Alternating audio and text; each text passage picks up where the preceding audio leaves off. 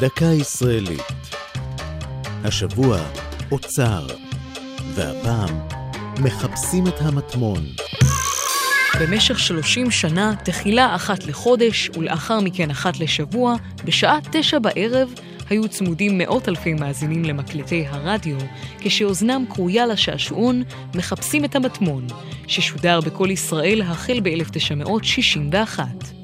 בתחילת התוכנית קראו המנחים נקדימון רוגל ויצחק שמעוני, ואחר כך מרדכי נאור וזאב ענר, כתב חידה שעסק בפרשה בתולדות ארץ ישראל. בכל תוכנית השתתף מטמונאי, שנדרש לפענח את כתב החידה המפותל.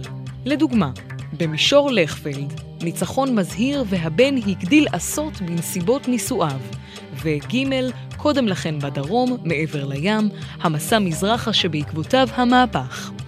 לכל רמז הייתה משמעות משלו, שהובילה למקומות שונים בארץ ולפרשיות היסטוריות, וכל אלה הסתיימו במטמון, במקרה הזה בקיסריה.